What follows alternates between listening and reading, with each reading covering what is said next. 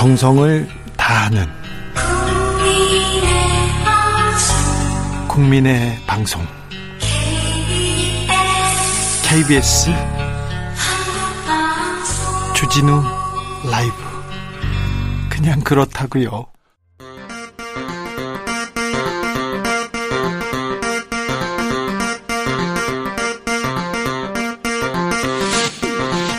주진우 라이브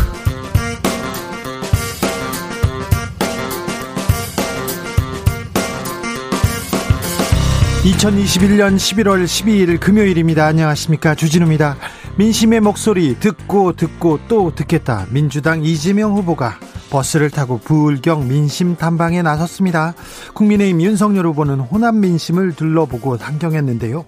선대위 구성에는 여전히 난항을 겪고 있습니다. 김종인 전 비대위원장은 허수아비 노릇은 할 수 없다고 발언했는데 무슨 뜻일까요? 정치연구소 영앤영에서 분석해 보겠습니다. 이재명 후보가 구급차 CCTV를 공개하며 부인 김유경 씨 가짜 뉴스에 정면 대응했습니다. 대선의 모든 뉴스가 집중돼 있는 요즘 언론은 제 역할을 하고 있는 걸까요? 가짜 뉴스 방지법이냐, 언론 재갈법이냐, 여야는 언론, 언론 중재법 논의 다시 시작했는데요. 미디어 오늘 정철은 기자와 알아봅니다.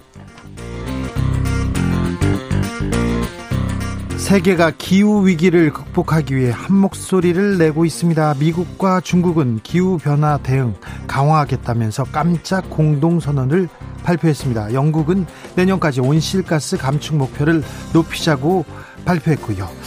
문재인 대통령은 이달 초 영국에서 2030 온실가스 감축 목표를 40% 이상 감축하겠다고 선언했습니다. 2030년까지 40% 감축하는 게 가능할까요? 글래스고에서 열렸던 콥26에 직접 다녀온 청년정의당 강민진 대표와 만나보겠습니다. 나비처럼 날아 벌처럼 쏜다. 여기는 추진우 라이브입니다.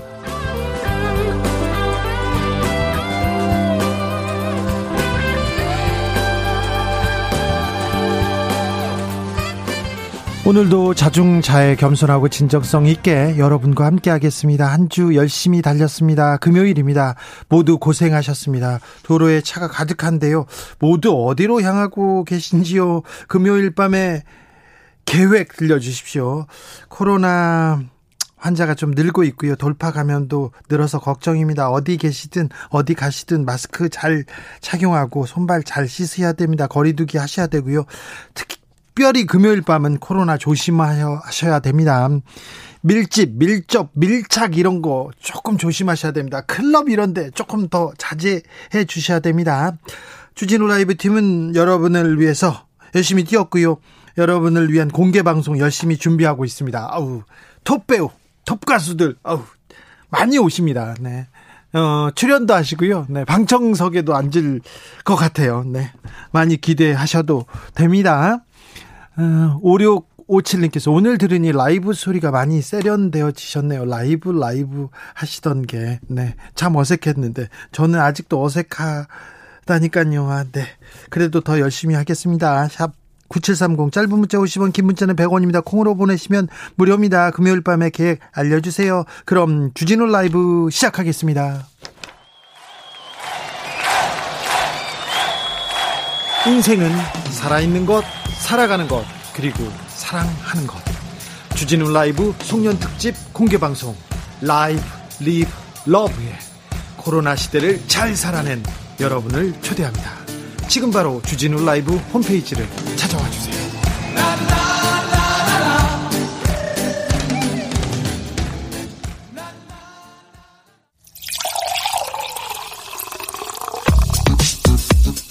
진짜 중요한 뉴스만 쭉 뽑아냈습니다. 줄 라이브가 뽑은 오늘의 뉴스 주스.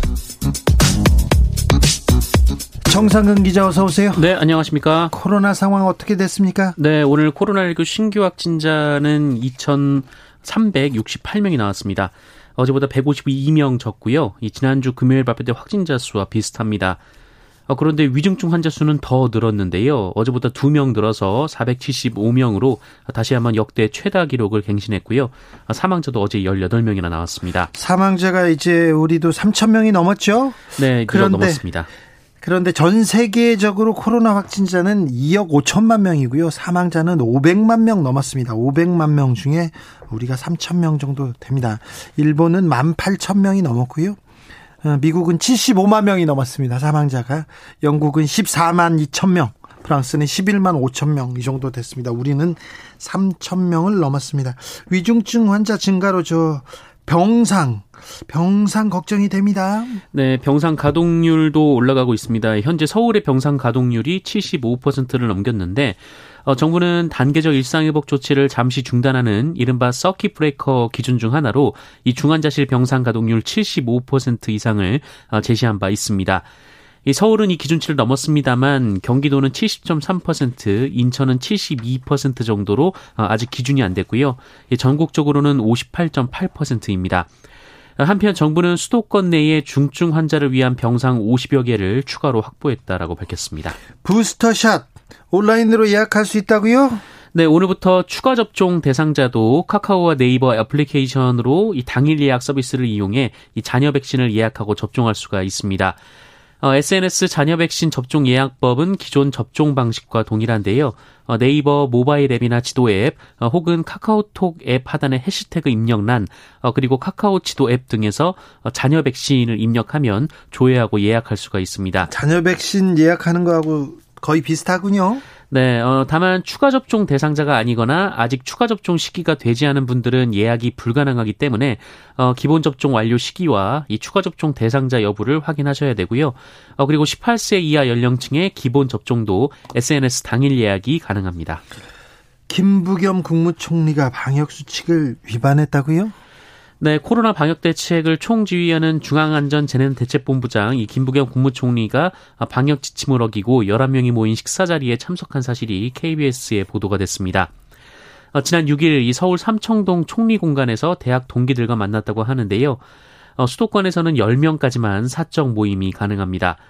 어, 이날 김부겸 총리를 포함해서 원래 동기 10명이 모일 예정이었는데 한 명의 배우자가 추가로 참석을 했다고 합니다.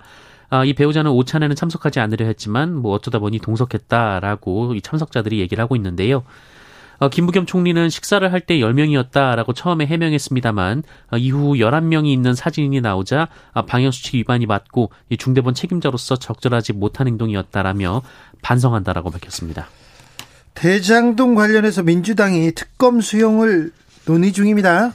네, 어제 JTBC는 이재명 후보 측이 김만배 씨와 남욱 변호사에 대한 검찰의 수사가 일단락되는 오는 22일 이후 이 특검 수용 여부에 대한 논의를 할 예정이라고 보도했습니다. 단 전제 조건이 좀 있지 않습니까? 네, 검찰 수사가 미진할 경우라는 단서를 이재명 후보가 여러 차례 언급을 했는데요. 네. 어, 화천대유 대주주 김만배 씨와 이 천화동인 4호 소유주 남욱 변호사가 구속된 게 지난 4일인데 22일까지 어, 기소를 해야 하는 상황입니다. 아, 이재명 후보 측이 사실상 이때를 검찰 수사가 일단락되는 시점으로 보고 이후 특검을 논의해보겠다라는 건데요. 이 특검 논의 주체가 될 그 민주당의 원내 지도부도 이 특검 쪽으로 기류가 바뀌었다라고 합니다. 아, 대신 대장동 사업 초기 자금과 연관된 이 부산 저축은행 사건도 특검에서 수사를 해야 한다라는 입장인데요. 어, 당시 수사검사가 윤석열 국민의힘 후보이기 때문에 윤석열 후보도 수사해야 한다라는 입장입니다. 특검을 줄곧 외치던 국민의힘 이번에는 반대 반발하고 있어요. 네, 이 부산저축은행 부실 수사는 왜 특검을 하냐 물타기다라는 주장입니다. 어, 윤석열 후보도 수사를 해서 나온 불법 혐의가 있냐라며 이 터무니없는 조건을 달아서 물타기하는 것은 국민에 대한 도리가 아니라며 강하게 반발을 했습니다. 어, 윤석열 후보 비서실장인 권성동 의원도 이 동시 특검의 대상이 될 수 없다라고 못 박았고요. 이 김기현 원내대표도 터무니없이 물타기해서 시간을 끌려는 것이라고 비판했습니다.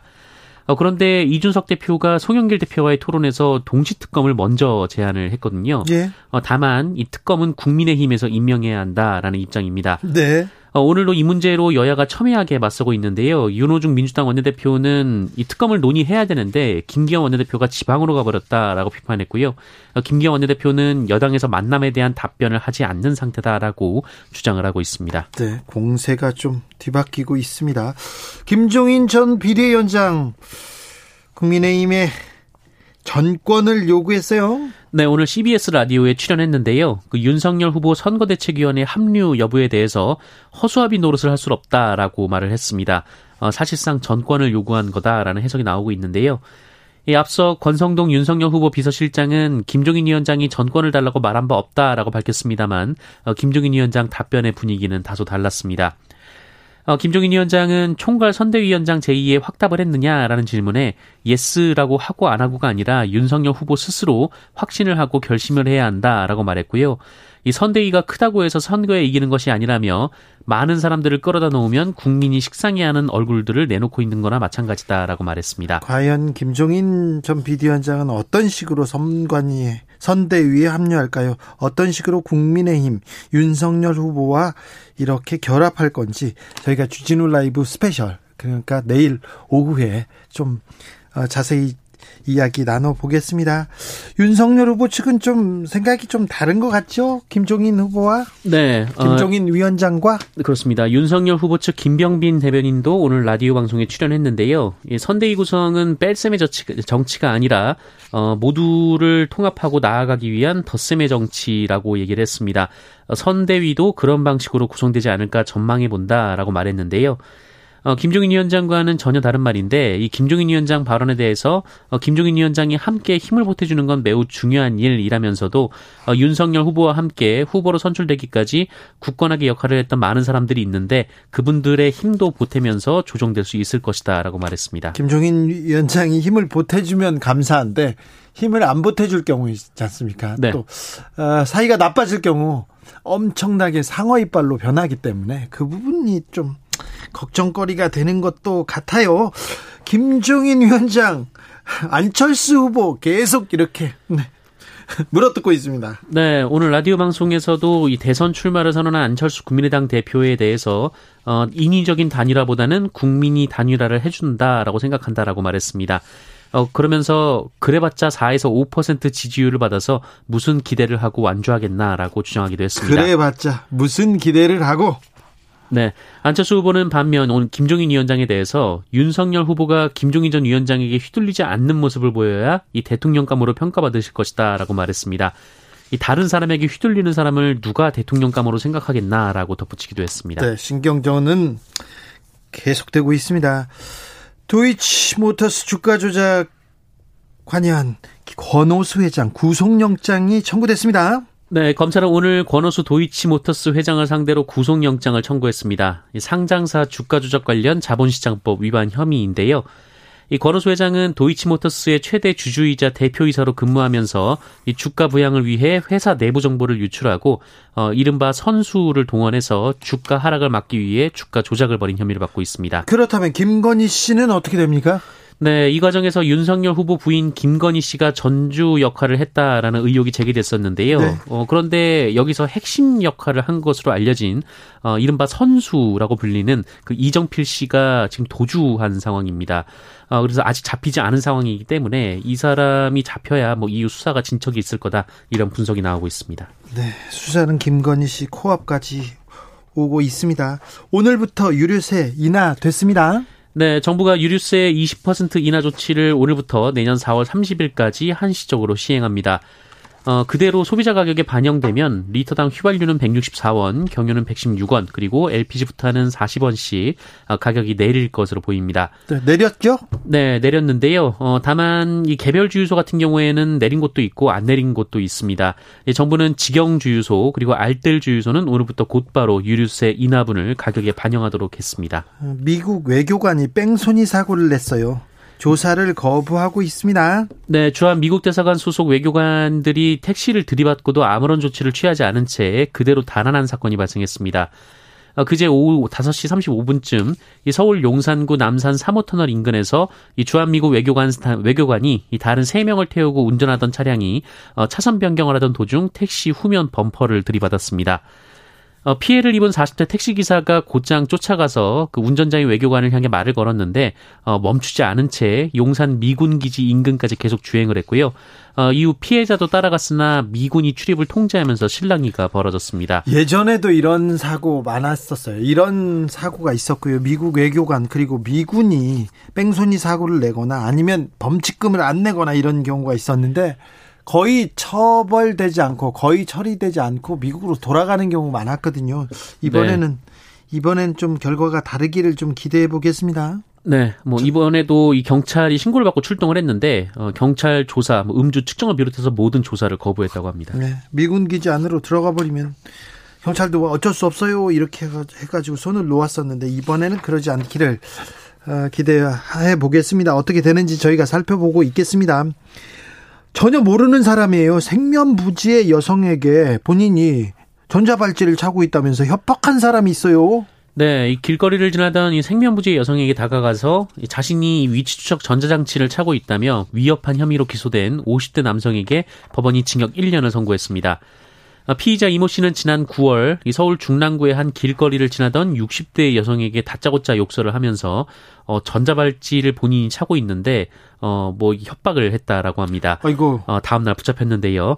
이 경찰 조사 결과 이 피의자 이 씨는 만취 상태였다라고 하고요. 이 피해 여성과는 일면식도 없는 사이인 것으로 드러났습니다. 어, 이 씨는 전과 15범으로 다른 범죄로 복역을 하다가 올해 1월 출소한 이후 어, 실제로 전자발찌를 부착한 채 생활을 해왔습니다. 어, 이 남성은 처음에는 경찰 조사에서 혐의를 인정했습니다만 그 이후 혐의를 부인했었는데요. 하지만 재판정에서는 공소 사실을 모두 인정하며 알코올 의존증으로 술을 마시면 기억이 모두 끊긴다라고 선처를 호소했습니다. 네. 잘못했습니다. 다시 가셔야 되겠어요. 무슨 자랑할 게 없어가지고 이렇게 전자발찌를 보여주면서 협박하고 아유 참 못됐습니다. 대형 종이 공장입니다. 대형 종이 공장인데 폐수, 폐수를 무단 방류하고 있었다고요? 네, 전남 장성의 한 대형 종이 공장에서 수년간 폐수를 무단으로 버려왔다라는 의혹이 제기됐습니다. 수년간이요? 네, 내부 고발을 통해 드러났는데요. 어, 이 공장은 하루에 30만 개의 종이 상자를 생산하는데 이 상자 겉면에 이 상표 등을 인쇄하고 잉크를 세척하는 과정에서 발생한 이 악취가 나는 폐수를 하수구를 통해 무단 방류했다라고 합니다. 이 폐수는 관련법에 따라서 자체 처리 시설에서 정화 과정을 거치거나 이 전문 업체를 통해 처리해야 하는데 어, 이를 지키지 않은 건데요. 이 금속노조 광주 전남본부는 해당 공장을 영산강 환경유역청에 고발을 했습니다. 어, 노조는 해당 공장이 이런 방법으로 한 번에 많게는 3톤 이상의 폐수를 버려왔고 그러면 수년간 얼마나 버린 거예요? 네, 총 2,500여 톤에 이를 것으로 노조는 추정하고 있습니다. 네. 이 공장 측은 폐수 무단 배출은 전혀 몰랐던 일이라고 주장했고요. 사실관계를 파악하고 있다고 설명했습니다. 그럴 리가요. 이 종이 공장이 종이 회사 이름이 뭡니까? 네, 저 회사 이름은 아직 알려지진 않았습니다. 네. 어, 사실관계가 좀 드러나면 회사 이름도 알려주십시오. 네. 주스 정상근 기자와 함께했습니다. 감사합니다. 고맙습니다. 최기원님께서 탄소 감축은 선택이 아니라 필수입니다. 이렇게 얘기하셨고요. 김진우님, 주기자, 금요일 밤에 뭐 하냐고 난 야근. 네, 야근 하시는군요. 5867님께서 직장집, 직장집, 다람쥐, 쳇바퀴 돌듯 인생을 살아왔는데 막상 아내가 병원에 며칠 입원했는데요. 자유를 느끼나 했더니 막상 술 한잔 하자 할 사람이 없네요. 너무 일만 하고 살았나 후회되네요. 통닭 한 마리 튀겨서 집에서 소주나 한 잔 해야겠어요. 즐기며 삽시다. 이렇게 얘기하는데. 아니, 그래도 부인분이 입원했는데 누구랑 술 드시고로 같이 말고 집에서 좀 조용히 드시면 그것도 네. 그러려니 생각합니다. 그렇죠? 열심히 일하다가 보니까 놀 친구가 없어. 열심히 일하다가 보니까 뭐 전화할 사람이 없어 이런 얘기 하는 분들 있는데요. 네. 아, 주변도 둘러보고 친구들도 좀 어, 살피고 그래야 될 것 같습니다. 3041님께서는 이번 주 주식으로 돈을 조금 잃었는데 아내한테 오늘 고백할 예정입니다. 집에서 고백하면 맞을 것 같아서 조용하고 방역 확실하고 환기 잘 되는 삼겹살 집에 살려고요. 사람들이 있는데 때리진 않겠죠. 아, 네. 그런데 어 이번 주좀 잃었는데 다음 주는 나아지지 않을까요? 뭐 근데 오늘 고백해야 되면 네 삼겹살 많이 먹고 일단 잘 하시고요. 일단 부인분 기분 좋게 하고 그때 고백하시는 게 조금 맞아도 덜 아프지 않을까 이런 생각을 해봅니다. 교통정보센터 다녀오겠습니다. 김한나 씨.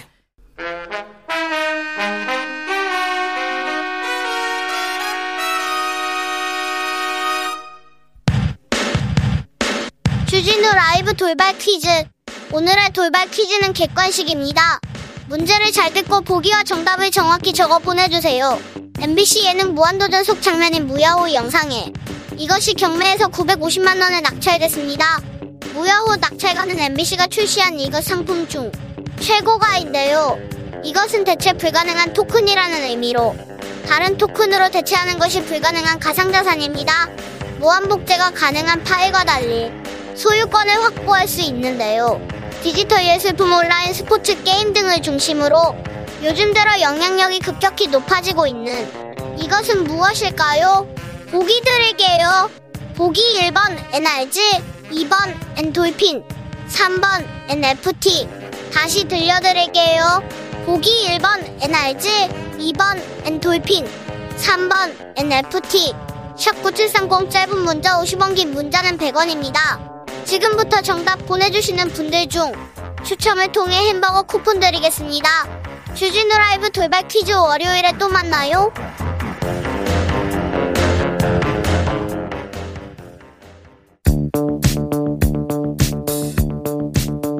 대한민국 정치의 새로운 100년을 준비한다. 21세기형 국회 싱크탱크 정치연구소 영앤영. 정치권에 보내는 비대면 정치 컨설팅 오늘도 뜨겁게 분석해 보겠습니다. 정치는 데이터다. 정치는 과학이다. 박시영 윈지 코리아 컨설팅 대표 어서 오세요. 네, 반갑습니다. 정치는 촉이다. 감이다. 최영일 시사본부 진행자 어서 오세요. 안녕하십니까? 자, 이재명 후보, 윤석열 후보 또 이번 주에 뭐 많은 일이 있었습니다. 네. 윤석열 후보는 호남 행. 그 호남 광주에 다녀왔어요. 빗속에서 네. 사과문 읽었는데 어, 좀 효과가 있을까요? 네. 자 오늘까지 보시면요. 화순을 먼저 갔어요. 홍남순 변호사 유족을 만나고 네. 광주에 가서 사과문을 읽고 읽고 그 다음에 방명록 쓰고 네. 반듯 이 쓰고 그 다음에 분양은 못했어요. 네. 그리고 나서 끝이 아니에요. 목포로 갔어요. 동교 동계 인사들도 회동을 하고 김대중 노벨상 기념관을 방문한 네. 후에 봉화마을로 갔어요. 사과하러 간 겁니까? 그제 생각에 사과가 일정에 끼어 있는데 네. 읽은 사과하면 한줄 있고 그 뒤에는 뭐라고 돼 있냐면 자 이 저 그 호남의 슬픔을 꿈과 희망으로 내가 바꾸겠다. 대통령이 돼서 그리고 국민 통합을 이루겠다. 국민 통합 얘기를 계속 하고 있어요. 네. 그래서 보면은 이 대선 대장정 투어 중에 잠깐 그 민주화 묘역에 가서 한 줄 사과를 하고 끝났고 이걸 진정성이라고 믿어달라. 그럼 지금 사실은 이거는 저 전략적인 대선 행보를 한 와중에 사과가 마지못해나 끼어 있었던 것이다. 근데 우리가 진정성 얘기 하잖아요. 딱 가서 사과만 하고 오고 또 오시겠습니까? 기자가 물어보니까 그런 마음으로 내가 살겠다는 의도다. 이런 취지 발언을 했는데 예. 용서 받을 때까지 오겠다 그래야죠. 또 가야죠. 또 가야죠. 또 가야죠. 근데 지금 여러 군데 쭉 도는데 한 군데 딱 찍고 자, 사과 발언 들으셨죠? 진정성 있습니다. 그러면 어떻게 믿어요? 저는 일단 그 너무 야박하게 하지 마시고요. 아, 예. 네, 예. 저는 일단 윤석열 캠프가 어, 일정은 좀 잘 잡은 것 같다. 네. 왜냐하면 네. 관훈 토론회 이재명 후보가 관훈 토론회 하는 당일날. 날 음. 당일날 광주를 방문한 거 아닙니까? 나름대로 이제 어 이슈를 좀 분산시켜서 음. 반사이 어떻게 보면 물타기 전략으로 보여집니다. 네. 그런 면에서는 영리하게 대처했다라고 보여지는데 다만 말씀하신 대로 사과에 초점이 두어진 것 같지는 않아요. 네. 왜냐하면 네. 만약에 광주 가서 사과할 뜻이 있었으면 전두환 방 네. 발언 한 부분에 대해서 사과가 있어야 하고 음. 그 부분에 최소한 대한 얘기가 없었어요. 네, 얘기가 없었고 음. 두 번째는 김진태 의원이 5.18 망언에 이름을 올렸던 당사자 아닙니까? 네. 이분이 네. 선대에 참여했었거든. 네, 윤석열 캠프예요. 그럼 이 부분에 대한 어, 명확한 입장을 내야 하고 음. 앞으로 선대위 구성할 때 어떻게 하겠다. 그리고 음. 당에서 또다시 5.18 망언이 이루어진다면 어떻게 처리하겠다. 이런 어떤 의지들을 표명했어야 하는데 그걸 음. 안 했다. 그리고 봉화 가서도 어, 노무현 대통령의 검찰 수사에 대해서 이 부분에 대한 언급을 회피했거든요. 음. 질문도 나왔는데. 음. 그래서 어떻게 보면 보여주기식 행보가 아니었나 그런 생각이 듭니다. 다만 음. 어 영리했던 측면은 그 국민통합 이런 모습을 행보를 통해서 약간 중도층한테 어필하려고 하는데 음. 다만 이게 진정성이 크게 느껴지지는 않았다. 음. 너무 야박하게 하지 말라고 하면 또또 또 자기는 또 그래. 그렇죠. 이게 이게 저 이 말의 고수예요. 저를 이용해서 이제 본인의 주장을 다 관철하잖아요. 눈치챘어요? 아, 근데 그냥 네. 간단하게 말하면 네. 이거예요. 음. 사과는 양방이 있는 거예요. 음. 누군가 잘못했어. 그럼 가해자와 피해자가 발생하고 피해자의 마음을 누그러뜨리기 위해서 그분의 마음을 좀 이제 또 용서받기 위해서 사과를 하러 가는 건데 이 마음을 다친 분들이 오지 말라. 돌아가라. 안 받겠다. 그러면은 문 앞까지 갔다가 보통 돌아가죠. 제가 며칠 있다 다시 오겠습니다. 그리고 좀 마음이 누그러지셨을까? 사람을 통해서 정갈도 넣고 전화도 하고 문자도 보내고 또 가는 거예요. 이렇게 용서가 이루어지는 건데 과정이 있어요. 개인 간에도 그렇게 마음 풀기가 쉽지 않은데 예. 오지 말라고 하는데 가서 그러니까 저는 이 말이 참 가슴 아팠던 게 마치 검찰총장 시절처럼 사과를 강제 집행했다. 이건 민주당이 또 폄훼하거나 공격하려고 한 말일 수 있겠습니다만 그렇게 느껴져 버리면 사과를 당할 수는 없잖아요. 사과를 받는 거지 음. 사과를 당해요. 이거 아니잖아요. 그러니까 사과 네. 최영일 우리 그 우리 패널께서 음. 어, 시사본부를 지금 진행하지 않습니까? 아, 그렇습니다. KBS. 네네. 거기서 진행을 하다 보니까 거기서 말을 많이 못하는 것 같아. 맞아요. 해요. 여기서 다 풀려고 그래. 아, 예. 좀 짧게 좀 해주세요. 좋아요, 좋아. 알겠습니다. 네. 근데 사과문 이후에 기자들과 얘기하면서 음. 그 너무 써서 읽은 것 네. 그게 부족하지 않나 또 다른 의미에 대해서 또 더 어떤 얘기를 했나 조금 들어보고 네, 오겠습니다. 좋습니다. 제 발언으로 우리 상처받으신 모든 분들께 카메라 나와주세요. 좀 계속 나와주세요. 사과를 드렸고 또 이 마음은 제가 오늘 이 순간 사과 드리는 것으로 끝나는 것이 아니라 우리 상처받으신 우리 국민들 특히 우리 광주 시민 여러분께 이 마음을 계속 가지고 가겠습니다. 그 마음을 계속 가지고 간다는데 어떻게 진정성을 어찌 보여줄지 좀 지켜보죠. 아니, 그꼭 한 장짜리 안 쓰고 말씀하시는 게 더 자연스러울 음. 것 같다는 생각 들었고 음. 과거에 김종인 위원장처럼 음. 무릎이라도 꿇고 그렇던가. 얘기를 했으면 비, 비도 오고 네네네. 추적추적 뭔가 이- 예를 들면 사람들한테 약간 전달력이 있을 텐데 네. 아쉬움이 좀 많이 느껴집니다. 음. 아니요, 지금 꼭 써준 대로 읽어야 된다고 캠프에서 꼭 그렇게 얘기한답니다. 아, 실수할까봐. 네. 네. 이재명 후보, 이재명 후보는 청년 민심 잡기에서 조금 공을 들이고 있습니다. 코인 가세 유예했고 음. 오늘은 버스를 타고 출발을 했어요. 그렇죠. 베타버스. 네. 매주 타고 가는 민생 버스. 네. 그래서 8주 동안 한다는 거죠. 네. 계속. 그러니까 금요일날 출발해서 주말을 네네, 주말을 아예 그 지역에서 보내고 네. 주로 이제 청년들의 이야기를 정청하겠다. 네. 그리고 어떤 요구하는 뭐 해법들에 대해서도 내가 듣고 그걸 가지고 이제 반영을 하겠다 이런 의지인데 메타버스는 요즘에 이제 온라인 가상 공간을 지칭하는 표현이니까 예. 좀 젊은 느낌이기도 하고 근데 이제 이번이 처음이잖아요. 오늘 네. 울산으로 출발해서 부울경을 돌고 오는데 이게 이 약간 민주당 내에서도 저는 비판을 들었어요. 음. 이름은 메타버스 해서 혁신적인 것 같은데 네. 사실 민생 투어는 어느 대권 주자나 다 하던 거 아니냐. 그렇죠. 예, 특히 이제 전 민생 투어 하면 떠오르는 분이 손학규 전 후보 같은 분이에요. 네. 많이 하셨죠. 네. 민, 민심 대장죠. 네. 근데 네. 이게 효과가 있었느냐 이런 생각을 해보면 차별화는 별로 안 되는데 음. 문제는 그 현장에서 어떤 모습을 보여주느냐 음. 그리고 어떤 이제 이슈들을 뽑아다가 음. 정말 빠르게 음. 정책에 반영을 해서 피드백을 주느냐 음. 실행까지 이어지면 효과가 좀 있을 텐데 다니는 것만으로는 부족하다. 아니 그런데 네. 이게 있어요. 뭐냐면 지방에 다녀보면 경기도에서 성남시에서 어떻게 일을 잘했는지 음. 몇 가지 주요하게 보도된 사업들은 알고 있지만 네네. 나머지는 잘 모릅니다. 잘. 지방에 계신 분들은. 음. 그러니까 이재명 지사의 유능한 이미지, 일 잘한다는 이미지를 어, 지방에 확산을 시키려면 어. 접촉면을 가져야 돼요. 음. 그리고 토크 과정에서 예를 들면 청년들하고 토크하지 않습니까? 음. 어필 포인트가 몇 가지가 있지 않습니까? 음. 최근에 뭐 다가서려고 노력하는 뭐 네네. 여러 가지 가상자산 뭐 네네. 이런 얘기를 할 거고. 그리고 성남에서 그리고 경기도에서 보여준 청년쟁 정책이 그렇죠. 호응을 받았어요. 어, 그 청년 그- 청년 나왔고. 기본 수당 음. 기본 소득도 네. 있죠. 네. 어, 수당이죠. 청년, 청년 수당, 청년 수당. 여러 가지가 있습니다. 청년 정책 중에서 지역 카페, 지역 화폐도 있었고 여러 가지가 있는데 그런 것들을 자연스럽게 소개하는 시간도 되고 또 한 가지는 뭐냐면 음. 이분은 아빠 찬스를 쓴 사람이 아니에요. 음. 혼자 커왔어요. 그 홍주표와 비슷한 거예요. 음. 어린 어, 불우한 환경에서 어떻게 뭐 경제적 어려운 환경에서 그다음에 홍준표 후보도 정치 정치 쪽에서 무슨 계파 소속이 아니었지 음. 않습니까? 나홀로 성장한 거 아닙니까? 그게 청년들한테 어필한 포인트가 있거든요. 음. 이재명도 마찬가지예요. 그다음에 아빠 찬스 쓰지 않았고 뭐 예를 들면 학교를 가거나 직장 생활할 때 음. 그리고 아이들을 키워봤잖아. 음. 두 아들을 얼마 전까지 대학을 키워봤거든. 그러니까 아이들의 청년들의 어떤 음. 정서, 심정 이런 걸 누구보다 잘 알 수 있는 음. 위치예요. 이런 것들을 어필할 수가 있겠죠. 정서적으로. 그런 효과를 누리지 음. 않을까 싶습니다. 네. 김정우님께서 최영일님 진행만 하려니 얼마나 답답하겠습니까? 네. 진행만 하지는 않습니다. 틀면 네. 막다 나와요. 네. 시원하게 털다 가세요.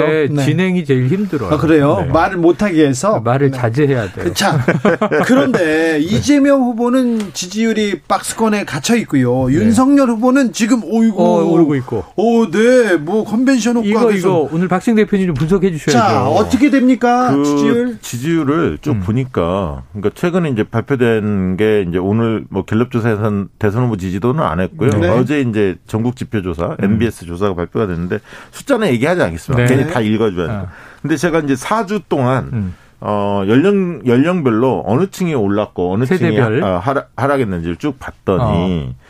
윤석열 후보와 이재명 후보 간의 비, 연령별 비교를 했더니 주로 이재명 후보가 그 하락했던 곳은 40대에서 좀 하락. 어. 아. 오히려. 네. 그 윤석열 후보는 40대 상승했고 음.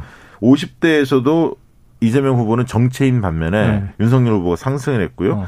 20대에서도 이재명 후보가 정체인 반면에 윤석열 올랐고. 후보가 상승을 했습니다. 30대는 비슷하고요. 비슷하고. 그 전과 60, 70대도 비슷했습니다. 네. 그래서 홍준표 효과라고 일컫는데 음. 보통 20대에서 윤석열 후보가 많이 오른 거 아니냐? 네. 청년층만 이렇게 막그 어, 스포트라이트를 지금 받고 있지 않습니까? 음. 그러나 그 못지않게 아까 40대랑 음. 50대도 같이 움직인 측면이 있다. 이 예. 점을 어, 이재명 후보 쪽에서 원인 분석을 잘 해봐야 하는 거죠. 네네. 예. 야, 이게. 근데 저는 제가 볼 때는 네네. 지금 최근에 보면 이게 이재명 후보의 캠페인만의 문제는 아닌 것 같아요. 제가 음. 보는 것은 민주당이 어 그리고 정부가 지금 여권 아닙니까? 그렇죠. 여권이 예를 들면 요소수 문제도 있고 네.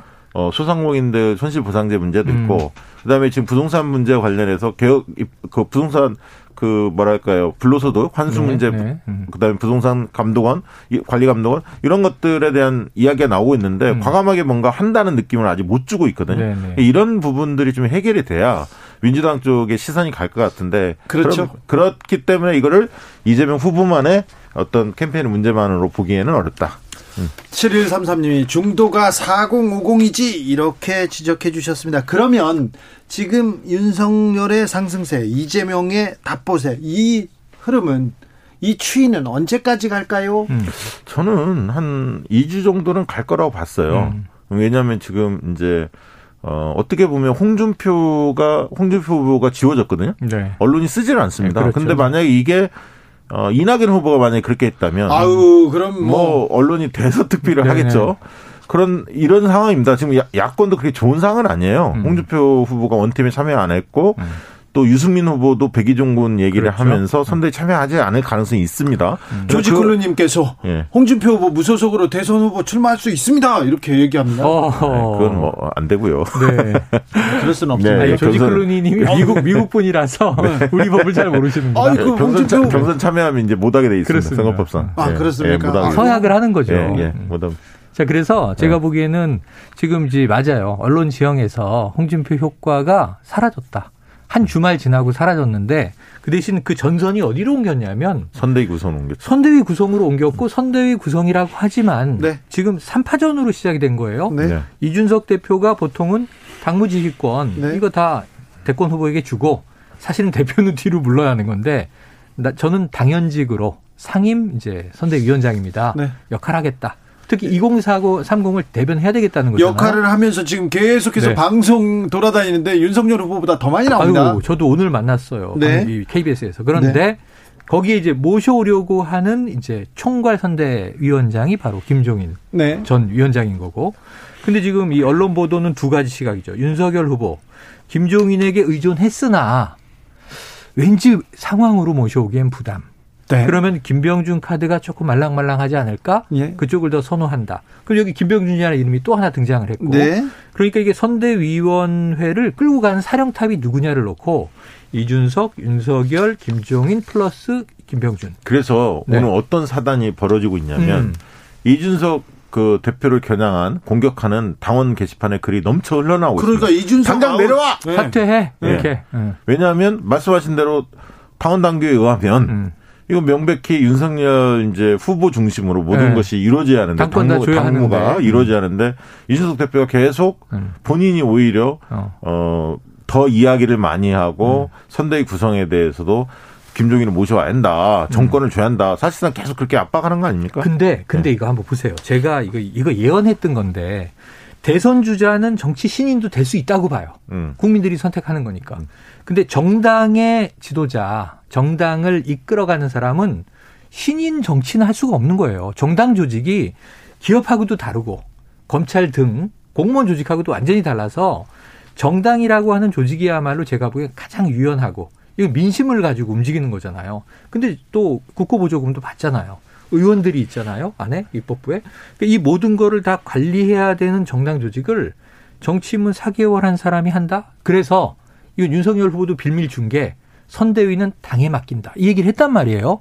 그러니까 그럼 당에 맡기면 당대표의 역할을 인정한 거니까 지금 이준석 대표는 이제 그 여러 가지 근거들을 가지고 그러면 이제 이준석 사퇴하라, 윤석열에게 당권 다 넘겨라, 이걸 이야기하는 게 순수 당원이냐. 그러니까 이준석 대표 눈에는 세력이 있는 거죠. 세력이. 윤석열 후보의 를 등에 업고 네. 경선 김, 과정에서 공을 김, 세웠으니 김종인 비대위원장이 원톱으로 음. 상황 자리에 오른다면 그게 음. 꼭 선거에 도움이 되느냐도 음. 판단해봐야 하는 거예요. 그렇죠. 사실은 왜냐하면 그렇게 됐을 때는 2030 홍주표 후보를 지지했던 2030 같은 경우는 음.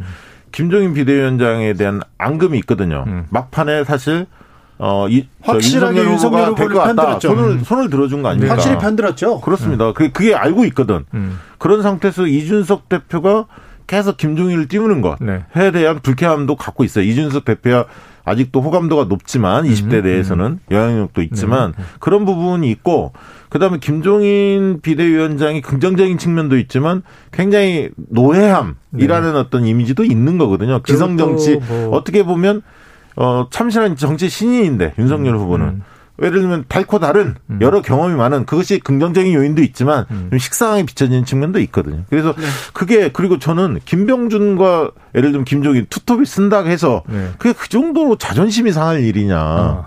그것 또한 굉장히 그야말로 진짜 본인 아니면 안 된다. 제왕적인 어떤 그런 리더십에 너무 어, 몸에 배어 있는 거 아닌가 사고가. 김종인 전 비대위원장은 자기 아니면 안 되죠. 그렇죠, 자기하고 그렇죠. 비교할 수 있는 그렇죠. 사람이 그렇죠. 근데 비견될 수 있는 사람이 거의 없다고 어, 자기는 생각하거든요. 아니, 그럼 본인이 대선 후보로 출마하셔야죠. 지난 대선에 출마했잖아요. 네, 그래서 그렇죠. 중간에 그만두셨잖아요. 네, 지지도가 안 그렇죠. 나와서. 김종인 전 이 위원장의 실제 진짜 실력, 역량 이거 모르겠어요. 저는 이게 뭐 검증 가능하다. 정말 이분은 대단한 분이다. 이거는 모르겠는데. 그런데 김종인하고 정치는 김종인하고 적지잖아요. 그 다음부터 그거예요. 불곤해져요. 그거예요. 그러니까 이게 지금 우리 정치권에서 특히 보수 진영이 김종인이라는 인물을 쳐냈을 때, 쳐냈을 때 사실은 안아들여서 뭔가 덕을 보는 것보다 잘라내서 비판을 받음으로써 잃어버리는 손실이 네. 훨씬 큰 이상한 구조를 자기네가 짠 거예요.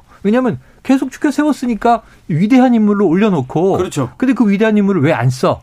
그럼 아유 좀 독선과 아집 때문에 못 어, 써. 지난번 총선 써서 망했잖아요. 그래, 아 그러니까 이게 네. 이준석 대표가 어떻게 보는 거냐면 정권을 주고 모시고 오고 알아서 다 하십시오 할 때는 사칠 재보선처럼 이겼다는 거고 지난 총선처럼 황교안 대표가 공천권 다 행사해 놓고 캠페인이나 와서 도와주시죠 그러면 별로 힘을 못 쓰다는 거죠. 재보궐 어. 선거를 어. 김종인 위원장이 잘해서 이긴 겁니까 그게? 그래서 제 생각은 어떤 거냐면 김종인 위원장이 누구를 킹으로 만들 킹메이커인지는 모르겠으되 킹이 되려는 사람을 가로막을 수 있는 능력은 가진 사람이에요. 그래서 무섭죠. 그게 무서운 거죠. 그래서 무서운데 아무튼 김종인 전 비대위원장 좀 화가 나거나 좀 음. 약간 좀 심사가 약간 뒤틀렸습니다. 허수아비 노릇하러 선대위 갈 수 없다 얘기합니다. 아니, 그러니까 이게 선대위원장이 너무 도드라져 보이잖아요. 만약에 아, 캠페인에서. 그렇죠. 윤석열 후보는 가려지게 돼 있고. 그렇지, 그렇지. 오히려 진짜 상황론 이런 게 먹힐 수가 있어요. 음. 그리고 상황 얘기 나오죠. 네, 허서 꼭두아 씨뭐 이런 얘기가 나올 그렇죠. 수밖에 없어요. 나올 수밖에 없죠. 음. 저기에다가 옛날에 안철수 후보가 박지원 떴을 때 네. 박지원 같이 있었잖아요. 음. 네. 당시에 국민의당. 네. 그때 대중의 심리가 그게 있었어요. 음. 안철수 후보가 경험이 없기 때문에 만약에 대통령이 되면 음. 박지원 당시에 의원이 다 어, 뭐, 좌지우지 할 거다. 네. 이런 얘기들이 흘러나왔던 거예요. 윤석열 후보가, 어, 후보가 대통령 후보가 됐는데 네. 그 앞에 이준석도 있어. 음. 그 위에 김종인도 있어. 네. 이거 아, 옆에 있는 권성동 의원, 주호영 의원, 장재원 의원들 네. 이분들 측근들은 소위 친윤들은 네. 아 이거는 좀 음. 경계할 대상 아니니까 고생은 자기들이 했는데 네, 그 생각할 거 아니에요. 대상이 아니라 지금 제가 보기에는 이미 전선이 첨예하게 형성이 됐다. 거기다가 시간이 거 흐를수록 더 아니 이게 거기다가 지지율이 윤석열 후보 좋게 나왔잖아요. 네. 그렇죠, 그렇죠. 이게 독이야 한편으로. 독이야. 그러니까 유혹을 될것 같아. 어 김종인 없어도 될 것 같기도 그렇죠, 하고. 그렇죠, 맞아요. 그렇지 않습니까? 맞아요. 네. 그래서 지금 이번 주에 이 그 국민의힘 상황이 묘한데 이 시간이 늘어질수록 늘어집니다. 늘어질수록 지금. 갈등은 커져요. 그러니까 그 모실 거면 빨리 모시고 그냥 이제 거기에 고개를 다 숙이고 그냥 정권을 주시던지. 아니, 그 김종인 오면 홍준표 뭐 홍준표 후보는 이미 선언도 했지만 뭐 도울 생각이 없다는 했잖아요. 선언도 했지만 더더 어. 더 그럴 겁니다. 더 멀어지죠. 그리고 자. 김종인 비대위원이 좀 잘못하면 네. 홍준표 입이 열리기 시작합니다. 자 여기서 어. 변수가 있습니다. 홍준표 의원, 네. 홍준표 후보 지난 대선에 음. 어, 보수 야당의 대통령 후보였어요. 그렇죠. 이번에도 민심에서는 10% 가량 네. 윤석열 후보를 앞질렀어요. 앞질렀죠. 자, 홍준표 의원 변수는 어떻게 될까요? 그러니까 지금 청년 플랫폼 만든다는 거 아닙니까? 네. 그렇죠. 나는 뭔가를 뭐, 하겠다고 합니다. 네, 그 이제 그것이 사실은 여 여당한테는 굉장히 안 좋은 거예요. 음. 청년 플랫폼을 만들어서 어 그쪽으로 다 모여 있으면 음. 20대 남성들이 그러면 이재명 후보로서는 굉장히 어렵죠. 그렇죠. 그쪽을 예를 들면 홍준표 변수가 사라져야 음. 무주공산이 돼야 음. 공략하기가 쉽거든요. 흩어지고. 흩어지고. 그리고 사실 20대들 만나보면 어, 이재명 후보한테 불만이 좀 있어요. 그런데 윤석열 후보에 대해서도 물어보면 존재감이 없어요. 음. 20대들 윤석열 후보는 별로 어, 관심을 안 갖고 있습니다. 다만 반민주당 현 정권에 대한 음. 어떤 불만들이 있기 때문에 그것이 일부 불만. 표로 가는 것이지 음. 후보에 대한 기대가 그렇게 크지는 않더라고요. 현재까, 현재까지는 그렇습니다. 4개월간의 음. 윤석열의 정치 행보는 20대도 다 살펴봤거든요. 그렇죠. 지켜봤지 않습니까? 그렇죠. 그래서 정치인 윤석열은 잘 알고 있습니다. 음. 20대도. 근데 약간 또 홍준표 역할이 이제 홍준표 후보가 그런 플랫폼을 만들면 그것이 어 만약 윤석열 후보한테 약점이 될 수도 있겠죠. 뭐 음. 예를 들면 윤석열 후보가 뭐 페이스를 잘못하고 있으면 음, 캠페인을 잘못하고 음. 있으면 음. 발언을 잘못했거나 비판을 한다든가 비, 어, 판할 수는 있죠. 어. 얼마든지 홍준표가 한 마디씩 음. 할 수도 있겠죠. 음. 그런 부분 부담은 있겠으나 어쨌든 그렇게 모아놓으면 어 야권으로서는 나중에 다 합칠 수가 있다라고 생각하고 보면. 네 음. 그렇게 볼 수가 있죠. 여기 변수가 또 하나 있습니다. 네. 안철수 변수입니까? 변수죠. 아, 예. 안철수 후보가 지난 대선 때21% 얻었어요. 그래서 네. 지금은 삼지대 공간 그렇게 없습니다. 처음에 잠깐 그 흔들릴 때, 음. 그러니까 홍주표, 윤석열 막 다툼이 굉장히 셌고 이낙연 후유증도 있고 뭐 음. 이 런 때는 안철수 후보가 조사해 보면 네. 10% 넘기는 조사가 나오기도 했어요. 음, 음, 음, 그러나 진영이 딱 짜이니까 그렇게 안 나오잖아요. 그렇지. 양강 구도가 되니까. 저는 그래, 그걸 예상했고. 그래도 양강 민주당도 싫다, 국민의힘도 싫다. 제3지대를 생각하는 사람들은 꼭 있고요. 근데 안철수 후보가 여론조사에 뭐 호감도 측면에서 비호감이 제일 높아요. 맞아요. 그래서 저는 어떻게 생각하냐면 안철수의 변수는 음. 지금 정권 교체를 원하는 국민들의 여론조사가 과반이 넘게 나와요. 근데 윤석열 후보가 그만큼은 안 나와. 네. 그러니까 그만큼을 더 확장해야 한다고 얘기를 하는데 아니에요. 그 사이에 안철수, 심상정, 김동연의 다 있죠. 미미한 지지율을 합치면 딱 대체로 맞아요. 그게. 음, 음. 그런데 그럼 안철수, 심상정, 김동연끼리 경쟁을 하는 건데 아까 삼지대 틈이 이렇게 좁은데 음, 음. 심상정 후보야 어차피 진보 진영이라서 민주당 표를 어느 정도 지금 이게 트레이드 오프 할 거냐 문제고 안철수 후보는 이미 이제 보수 진영으로 분류가 됐고요. 그럼 여기 딱 중간에 김동연 네. 신상이 있는데 네. 이 새로운 물결 김동연이라는 신상이 네. 이분이 이제 11월부터 일을 좀 내겠다 그랬는데 11월 중반까지 아직 이렇게 두드려져 보이지 않아요. 안 내고 있어요. 그런데 뭔가 발언을 시작하고 활동을 시작한다면 저는 안철수 대표가 좀 리스크가 커진다고 봐요. 커지죠. 왜냐하면 김동연 후보가 어, 공간을 열려면 네.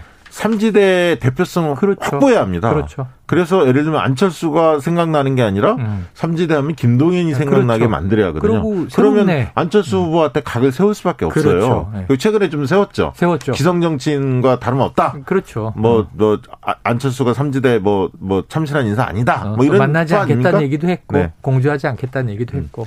자, 그, 그러면 안철수 후보의 길은 안 보입니까? 잘 안 보이는데. 저도 잘 안 보여요. 네. 아니 그동안 이게 왜냐하면 사람이 쉴 때가 한 번 있어야 하거든요. 음. 계속 도전하다 보니까 모든 많이 선거에 쉬셨... 다 모든 선거에 다 나왔잖아요. 나 그러니까 선거 끝나면 많이 쉬셨어요. 아니 저는 그게 문제라고 봐요. 이게 저 정치가 저는 농사하고 비슷한 거라 민심의 밭을 계속 갈고 있어야지 비료도 주고 비도 막아주고 바람도 막아주고 넘어진 볕단 세워주고 하는 건데 선거 때만 나오는 정치는 정치가 아니에요. 이 국민과 동반해서 삶을 살아야 되는데 안철수 대표가 대체로 선거 끝나면 외국 가서 공부하고 계시다가 네. 선거 전에 되면 들어오시다가 음. 그럼 국민들이 아 저분은 선거 때만 나오시는 선거 전문 정치인인가 보다. 지금 그 인식 때문에 안철수가 내 곁에서 뭘 했지? 같이 비를 맞아줬나? 돌을 맞아줬나? 그러니까 이제 유일한 변수는 단일화인데 네. 단일화를 통해서 역전 드라마를 쓰는 걸 텐데 왜냐하면 음. 독자적으로 집권하기 불가능하잖아요. 왜냐하면 여기에 하나 변수가 있습니다. 네. 조시우님께서 안철수보다 똑똑하고 깨끗한 사람이 있으면 나와보라 그래 이렇게 아, 얘기하는데 네네. 만약에 네. 윤석열 이재명 양당 후보가 음. 검찰과 공수처에 많은 건이 걸려 있지 않습니까? 그렇죠, 그렇죠. 그래서 대선판에서 큰 변수가 터진다면 안철수한테 길이 있을까요? 저는 뭐 터질 가능성이 별로 없다 보여요. 음. 지금 흐름으로 보면 뭐 양쪽 특검, 다요? 예, 특검 양쪽 다. 저는 민주당이 특검 대장동 특검만 하자고 하겠습니까? 당연히 윤석열 일가의 여러 의혹들의 비리 의혹에 대해서 함께 하자 이렇게 음. 나올 수밖에 없을 거고요. 음. 왜냐하면 그 수사들이 다 지지부진하고 있기 때문에 네네. 결국은 그렇게 나올 겁니다. 음. 그러면 특검 자체를 국민의힘도 못 받을 가능성도 있어요. 그리고 음. 특검이 된다 하더라도 대선에 있어서 뭐 수사 결과 나올 리도 없고 음. 결국 정치 공방이 길어지는 측면만 있다. 저는 좀 그렇게 보거든요. 그런 그런 이 가상의 시나리오를 상상으로 써볼 수는 있을 것 같아요. 그런데 이 지난 역사를 보면 양당 구도에서 만약 양쪽 다 비호감도 높고 양쪽 다 싫어. 그런 선거는 많았어요. 그런데 그렇다고 2007년에 문국현 후보가 당선되지 않잖아요. 아니 그러니까 그러려면 아까 네. 얘기했듯이 안철수 후보가 당선되지 않잖아요. 호감도가 음. 높아야 돼요. 네. 근데 과거보다 호감도가 훨씬 낮아져 있고 음. 지금 비호감이 제일 높다니까요. 음. 이거를 스스로가 극복을 해야 길이 열리는 거지. 네. 가뜩이나 어려운데. 아니 그래서 그래서 네. 안철수 이 대표에게 정말 안타까운 점이 있어요. 좋은 자원인데 네. 정치적으로 좋은 자원인데 새 정치에 들어와서 아까 말씀하신 대로 비호감도 높아지고 뭐 오염됐다 이 기성 정치화 된 거 아니냐 이런 비판 받기 전에 예전에 진보 정당들은 어떻게 했냐면 왜 농사라는 말씀을 드리냐면 선거 아닐 때 뭐 하냐면 핍박받는 민중 곁에 있어요. 밀양 송전탑에 가서 네. 얘기 듣고 들여다보고 제주 강정마을 가서 왜 이렇게 마을 주민들이 갈라져 있는지 얘기 듣고 보듬어 보고 다 민생 투어라는 게 평소에 하는 거예요. 선거 때 하는 게 아니라. 그러면서 거기에 대한 입장을 계속 내는 거죠. 정부에 대한 비판도 하고 뭐 개선책도 내고 또는 법안 발의도 하고 근데 이런 활동이 안 보이다가 이번에 선거 국, 때만 나오니까 국민의힘 판이 벌어졌을 때도 뒤에서 가만히 있었거든요. 음. 근데 사실은 많이 움직였을 텐데 움직였어야 했을 텐데. 그러니까 어찌 보면은 여야가 윤석열 이재명이 돼서 혹은 뭐 홍준표가 됐더라도 초박빙일 것이다라고 생각하면 유승민 후보가 그 얘기를 강력하게 했는데 1, 2%만 쥐고 있어도 이건 너무 큰 힘이 될 수 있는 거야. 그렇죠. 그래서 단일화 요구를 할 수 있는 거야. 이거 나는 3% 지지인데 당신은 30% 지지지만 결국 이번 대선 음. 정말 팽팽한 네. 민주화 국민의 힘에 음. 팽팽한 초박빙으로 가느냐 초박빙 싸움이 될 것으로 저는 뭐 일찍이 그 유명한 제 책에서 밝힌 바 있습니다. 아니 그러면 네. 윤 그러면 안철수 후보가 중요하죠. 네. 근데 왜 변수가 안 됩니까? 아니 근데 그것이 끝까지 버틸 수 없어요. 그 몇 퍼센트 가지고. 그러니까 왜냐하면 선거 직전 상황까지 선거 음. 비용이 어마어마하게 들어갑니다. 보존이 10%못 나오면 안철수 후보 돈 많아요. 부자예요. 아니 그 쓸지 안 쓸지 어떻게 하십니까? 네. 네. 그동안 많이 쓰신 것 같지는 않은데. 그동안 많이 안 썼어요. 예. 아, 그동안 많이 안 썼기 때문에 네네. 이번에 한번 시원하게. 안 돼, 안 돼. 안 됩니까? 돈 아껴야 돼요. 아, 그래요? 그 돈 손실되면 어유. 이게 안철수 지금 대표 현재 재산은 모르겠는데 늘 국회의원 재산 중에 현역이실 때 보면 한 1,500억 원대 내외해서 네. 차상가였거든요. 그런데 아유, 그 정치에 난리만 기업가 아니죠. 출신들이 정치에 딱 이렇게 들어오지 않습니까? 음. 제가 대선 후보가 된 기업가하고 저녁에 네네네. 대선 레이스 하는데 저녁에 가서 만났는데 음. 뭐 하세요? 물어봤더니 호텔에 가가지고 오늘 돈 얼마 썼는지 결제하고 있더라고요. 결국 안 되시더라고요. 네. 누군지는 얘기하지 않겠습니다. 아, 저녁을 주진우 씨가 낸 건 아니죠? 저녁 밥값을. 아, 제가 사죠. 네. 0411님께서 안철수 후보가 민심 잡아놨다면 이번에 확 치고 가는 건데 항상 기회, 를 놓칩니다. 맞아요, 얘기하시고. 맞아요. 8655님. 기성 정치인에게 당하기만 한 순진한 안철수가 불쌍해요 얘기합니다. 어. 2507님 검사가 털면 먼지 안 나는 사람 없어요 하는데 검사가 요새 잘 안 털어요? 어. 못 털어요. 이거는 네. 어떻게 될지 검찰이 또 공수처가 또 이번 대선을 어떻게 좌지우지할지 이것도 변수입니다. 제이크 변수. 정치연구소 영앤영 여기서 인사드리겠습니다. 최영일 박시영 박시영 최영일. 오늘도 감사했습니다. 고맙습니다, 고맙습니다. 네, 저는 잠시 쉬었다가 6시에 2부 이어가겠습니다